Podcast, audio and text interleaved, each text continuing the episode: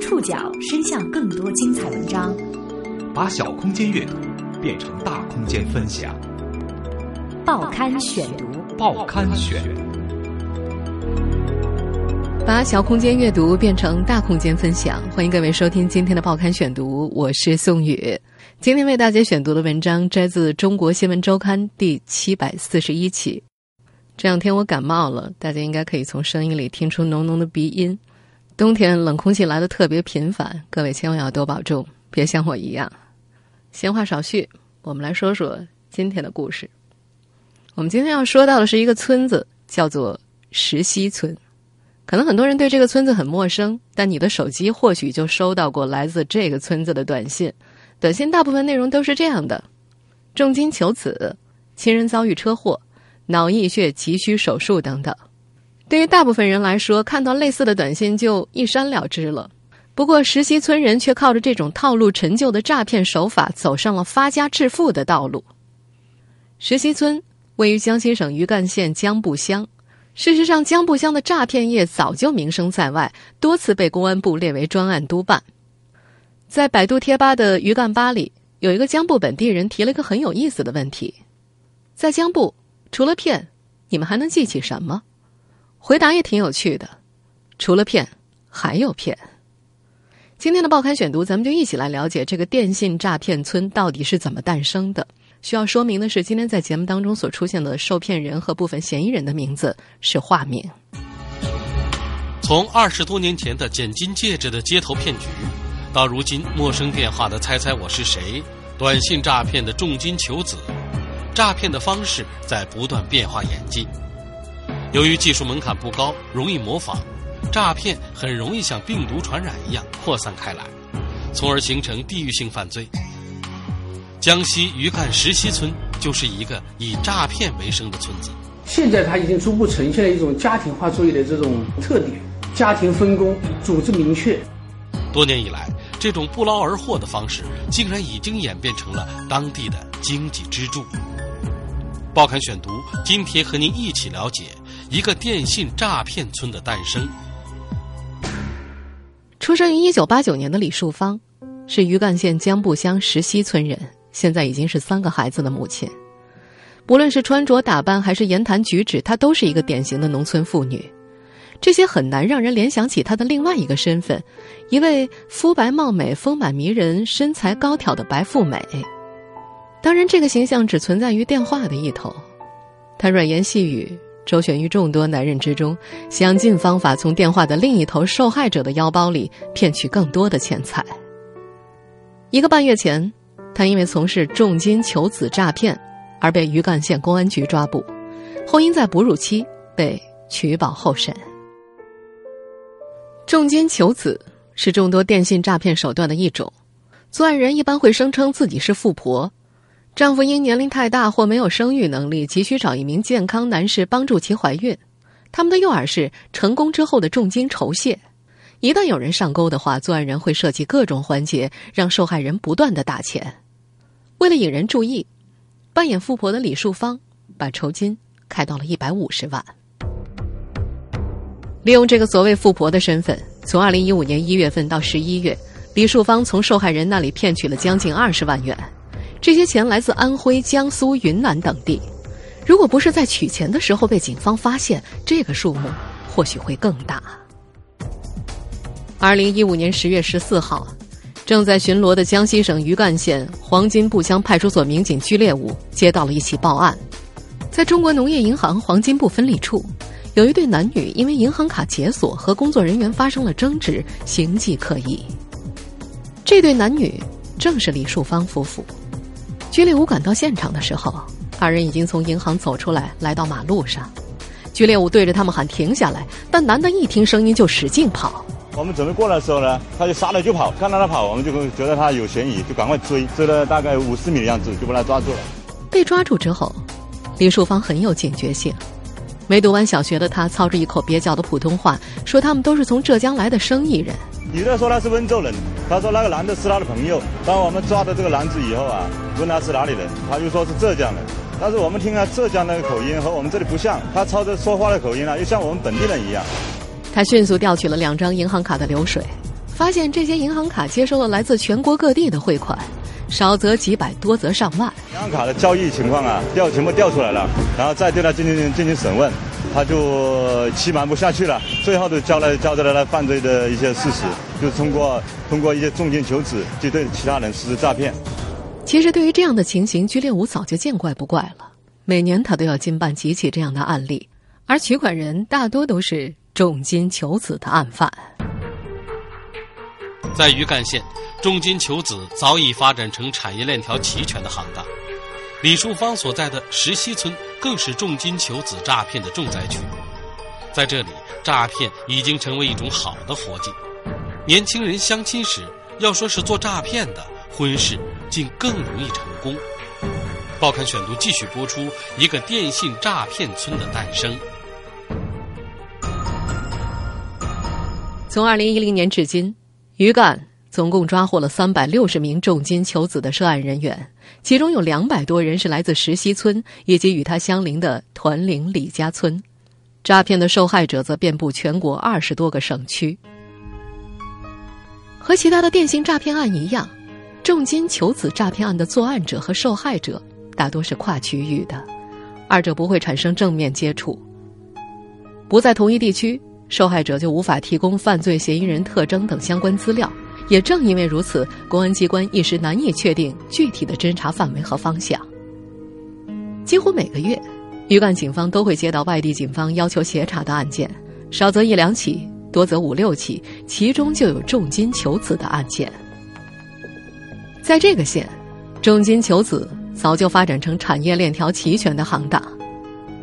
李淑芳说。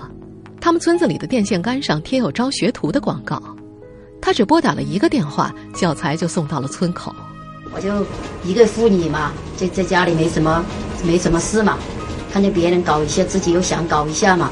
然后她跟她老公就商量了，两个人就说商量，就说准备一点那个前期的作案工具啊，就是想也开始试尝试一下搞这个重金求职诈骗。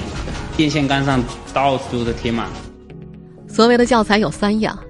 一只魔音手机，可以变换男生和女生；还有一个从事诈骗需要的剧本；还有就是转账用的银行卡。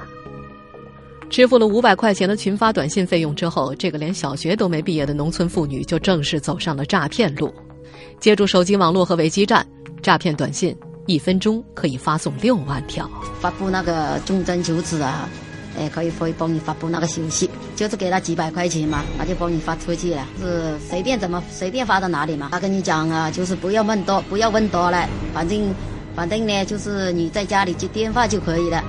群发短信的内容大致是这样的：女，三十岁，身高一米六五，肤白靓丽，楚楚动人，嫁香港富商。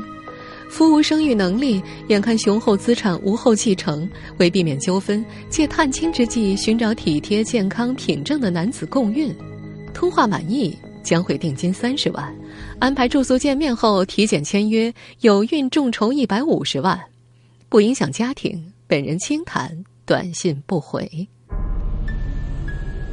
这样的短信发出之后，李树芳陆续接到了全国各地的电话。刚开始的时候，他也会有点担心。但是随着聊天增多了，他就变得游刃有余。按照手里的剧本，在男方提出见面之后，李淑芳会向他提出第一笔费用，也就是诚意费。这发生在两个人开始聊天之后。一般来说，这个金额不会太多，两百块到三百块。打电话过来的人经常会叫他老婆，李淑芳就会对对方说：“自己的老公经常给自己买东西，你是不是也得给自己买点呢？”这就是诈骗的第二环节了，以买衣服、买首饰的理由让被骗人支付更多的钱。当然，李淑芳要为此设法说不少甜言蜜语。开了这些头之后，相继的费用也就随之而来。两人在一起生子的公证费、同居费、打定金的手续费，各种名头一环扣一环，只是为了从受害者的口袋里捞取更多的钱。在索取公证费的环节当中，为了让受害者相信，还会有一个律师的角色与其进行沟通。见面礼啊，或者诚信金交了之后，嫌疑人再会用那个魔音功能的手机，就说变成男生扮演律师，跟受害人打电话，要跟受害人就是说要谈一下这个手续方面的事情。因为前面钱已经交掉了嘛，是吧？交掉了之后，呃，反正就说，哎，我再交一下，再交一笔钱，看一下又怎么样。到但是到了后面，那个受害人越这么想的时候，就一一步一步已已经掉进他的圈套里面去了。为了让受害者相信李树芳会提出和对方见面，并且声称已经到了对方所在城市的某个酒店，他会借用改号软件让对方误以为电话真的是从当地打来的，然后在受害者上当以后借故说已经离开了。根据银行流水显示。李树芳最多的一笔钱来自江苏宿迁一位名叫韩坤的农民，金额接近六万元。从二零一五年六月初的两三百开始，到七月底，李树芳一共从他那儿收到了十多笔汇款，单笔最高超过万元。不过，当余干警方带着材料去找韩坤的时候，他却不承认自己上当了。他害怕家庭受到影响。这个宿迁农民的妻子被诊断为癌症晚期。儿子在外面打工赚钱，被骗的这些钱对他们来说是救命钱。李淑芳并不关心被骗人到底是谁，又遭遇了哪些变故。他说自己说一两句话，对方就相信了，是他们太贪心了。最近几年来，余干的电信诈骗已经闻名全国，严重影响地方形象。李淑芳的落网，让余干县公安干警找到了突破的口子。一场突击行动正在酝酿。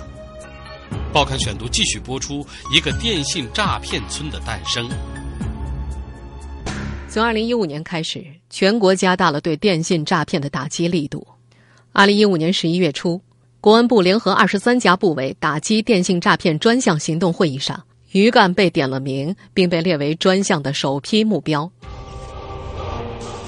二零一五年十一月二十九号凌晨。一场突击行动正式开展，余干三百多名公安干警佩戴了防爆枪，穿上了防弹衣，他们的目标就是李树芳所在的江埠乡石溪村以及隔壁的团岭李家村。为了配合这次行动，襄阳市公安局特警支队调动了三十名特警支援，市武警支队也调动了五十名武警，他们甚至专门为此买了一架无人机，用于搜捕时的空中侦察，防止突发事件。石溪村。依河堤而建，绵延而深长，只有村头和村尾两个行车路口。根据安排，武警和特警负责守住路口和巡逻。先熄火，好吧？你后面怎么没有护拨号？你发牌，把交通行政手续来。手铐了，手铐了，手铐带来吧，你们手铐。其他人均在当地派出所人员的带领之下进行搜查。每个搜查小队由十多人组成，包括访哨的、搜捕的。余干县公安局如此大费周章，是出于对当地宗族势力的考虑。石溪村下设五个村小组，包括段家、张家、叶家、刘家、徐家五大姓氏，累计人口三千多人。根据余干县公安局办公室主任谢欣欣介绍，这些诈骗分子利用宗族势力结成同盟，警方担心他们不配合会暴力抗法。石溪村的一个村民也表示，以前民警去抓人的时候，他们村子里的人就会拿着耙子、鱼叉等工具堵在村口，不让民警进村。但十一月底的行动比想象的顺利，公安局一共抓获了二十一名犯罪嫌疑人，收缴了一大批用于重金求子诈骗活动的电脑、手机、银行卡、信号发射器，大堆的工具甚至摆满了整个办公室。余干县公安局刑警大队中队长石兴国对于其中的微信群发器产生了兴趣。那是一种手机大小的黑盒子，只要机器打开，就可以将周围的人强加为微信好友，群发诈骗信息。石兴国感慨：“我都不会用啊，诈骗又升级了。”二零一五年十二月十七号。余干警方又协助江苏宿迁警方破获了一起受害人遍及全国三十一个省份、涉案犯罪嫌疑人五百多名的特大通信网络诈骗案。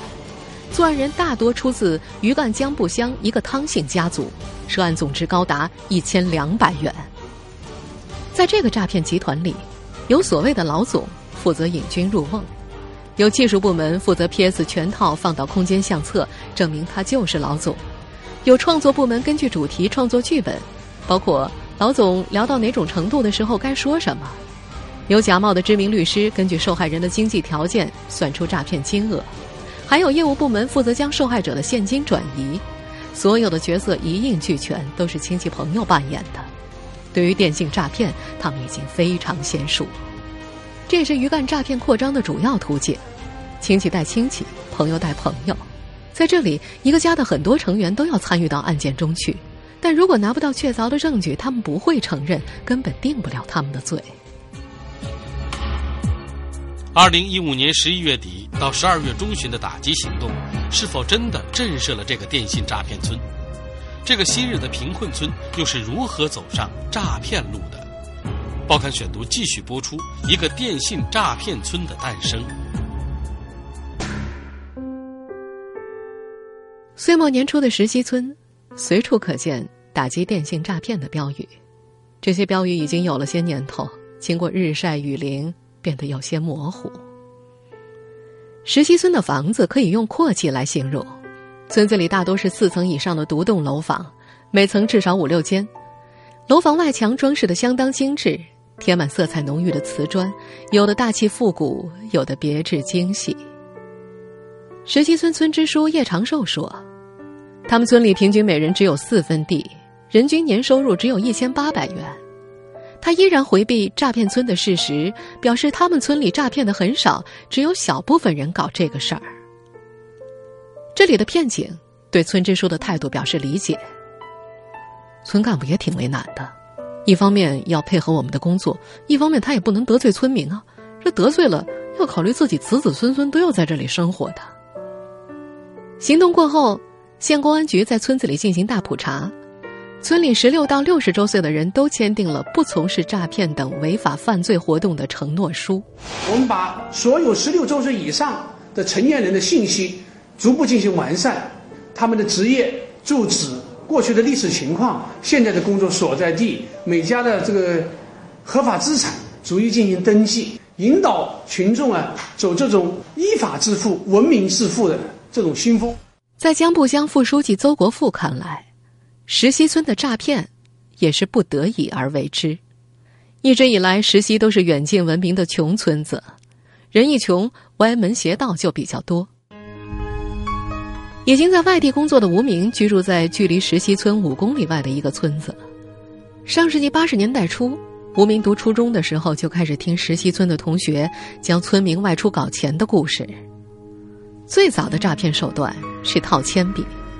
骗人者拿出两支铅笔，皮尺套在其中一支铅笔上，并用皮尺将两支铅笔缠在一起。围观者猜测皮尺到底套在哪一支铅笔上，猜对者赢钱，猜错者输钱。这其实是一种类似小魔术的手法，变换全在皮尺的缠绕方法上。骗人者可以根据场景随时调整。换句玩笑话说，这还算是靠手艺吃饭的。那时，中国人口流动出现高峰，和别的地区一样，石溪村的村民纷纷开始外出谋生。余干县紧邻福建，福建就成了当地村民外出的首选。而此时，福建就已经是诈骗高发的区域，不少村民因此受到了影响。上世纪九十年代之后，手艺活儿发生了质的变化，逐渐演变为诈骗。石溪村的人开始扔假金戒指骗捡起金戒指的人，为了让人相信，金戒指的外面会包着一个喜帖或者几张看起来很有用的票据，一旦有人捡起来，就会出现一名分赃者，再接下来就是分赃、要钱抵押等等。直到现在，扔金戒指的骗术依然猖獗，石溪村可谓是这一骗术的引领者。凭着假金戒指等骗术，石溪村开始富裕了起来。吴明记得，石溪村九十年代中期就开始建楼房了，是当时周围村子里最早的。自己的村子是到九十年代末才出现楼房的。骗术不断升级，诈骗的范围也慢慢扩大。吴明所在的村子也开始有人从事诈骗了。对于上钩者，他们一律称之为“猪”，而将骗人这种行为称为“杀猪”。在当地，能骗人者都被视为是聪明人。为了提供一条龙服务，村子里甚至有人专门安装了 POS 机，用以套现。一个小村子是藏不住事情的，套现成了村里的信息源，谁家骗了多少，很快都能够从这家传开来。诈骗就这样从石溪慢慢的蔓延到了周围的村子，进而辐射到了邻近的几个乡镇。于干的诈骗受到外界关注是在二零零零年左右，那正是电信诈骗逐渐全国蔓延的时候。当时，在全国各地的列车上、汽车站、火车站，只要是人群聚集的地方，随处可以看到鱼干人的身影。他们这一时期的骗术统称为“脑溢血诈骗案”。报刊选读继续播出一个电信诈骗村的诞生。在脑溢血诈骗案当中，诈骗人冒充医务人员。谎称外出人员在异地患脑溢血等重病或者遭遇车祸，哄骗其家属将所谓的手术费、医疗费汇到指定的账号，少则几千，多则十几万。二零零三年，在为央视焦点访谈曝光之后，江西有关部门和上饶有关方面联合余干县迅速成立“六幺四”专案组。后来，脑溢血诈骗案的主犯被枪毙了，这件事轰动了整个余干县城。可是震慑力没有保持多久，诈骗又开始死灰复燃。江步乡副书记邹国富陈述打击不力的原因时说：“打击诈骗啊，乡政府这块主要是做宣传，其他也没有更好的手段。空口说白话，他们也听不进去啊。高额收入在那里诱惑呢。如果说刚开始从事诈骗是因为穷，那么后来就是出于贪欲。”在当地，只要家里有合适的人选，一般都会做这个。在无名的村子里，有的村干部往往是诈骗的佼佼者，他们能说会道，家里人多，赚的自然也就多。不少村民在猪上钩之后没有把握，都会去找村干部帮忙。当然，这需要从诈骗所得中取出一部分作为提成。而随着科技的发展，诈骗也更加具有隐蔽性。作案者只需要通过网络智能语音平台自动拨打软件来拨打不特定的用户，或者是群发短信的手段，就可以实施诈骗，不会跟受害者产生正面接触。跨区域犯罪的特征日趋明显。另外，诈骗人员与时俱进的学习能力也让余干县公安局刑警大队的中队长石兴国很是震惊。他曾经审讯过一个犯罪嫌疑人，小学三年级文化，拼音都不会。但跟别人打字的时候，从来不会有错别字。他们肯钻研，会买手写板，甚至买字典，一点一点查拼音。您正在收听的是《报刊选读》，一个电信诈骗村的诞生。二零一五年二月九号，三六零公司发布中国网络骗子地图，这是通过对十二亿终端设备的安全保护大数据分析出来的结果。鱼干所在的区域被用绿色明显标记，是为他人熟知的诈骗区。广西、云南、福建、海南等也都有显示。毫无疑问，电信诈骗已经具有明显的区域化特征。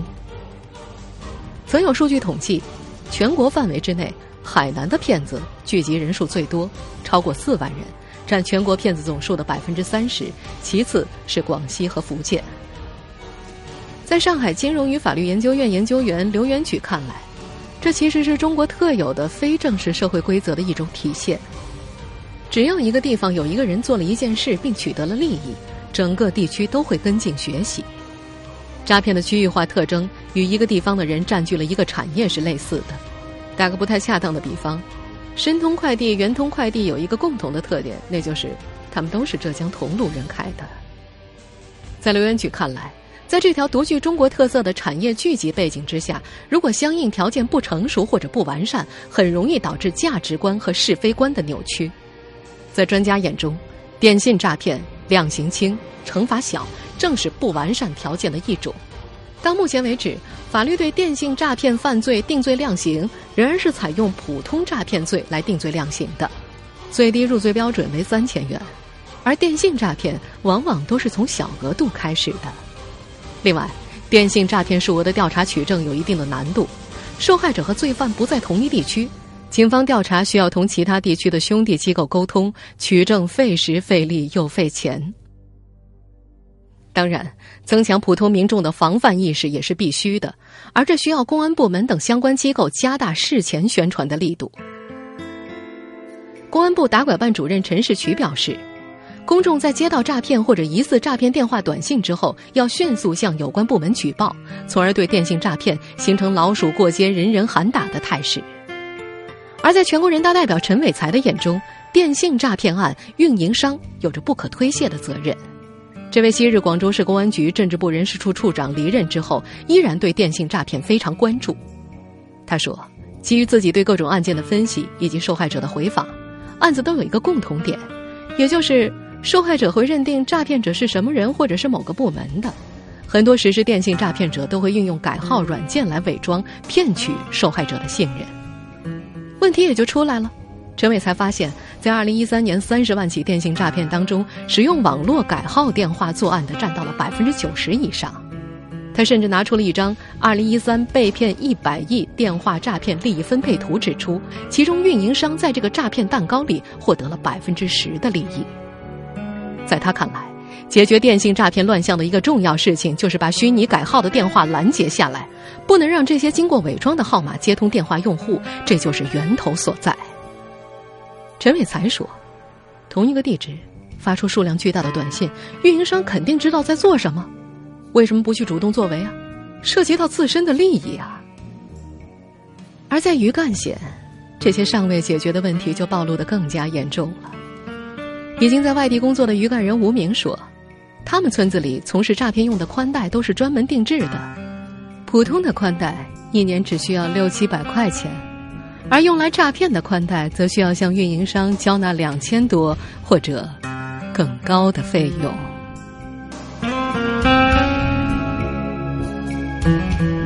听众朋友，以上您收听的是《报刊选读》，一个电信诈骗村的诞生。我是宋宇，感谢各位的收听。今天节目内容综合了《中国新闻周刊》和北京卫视的内容。收听节目复播，您可以关注《报刊选读》的公众微信号，我们的微信号码是《报刊选读》拼音全拼，或者登录在南京 APP 和喜马拉雅 FM。我们下次再见。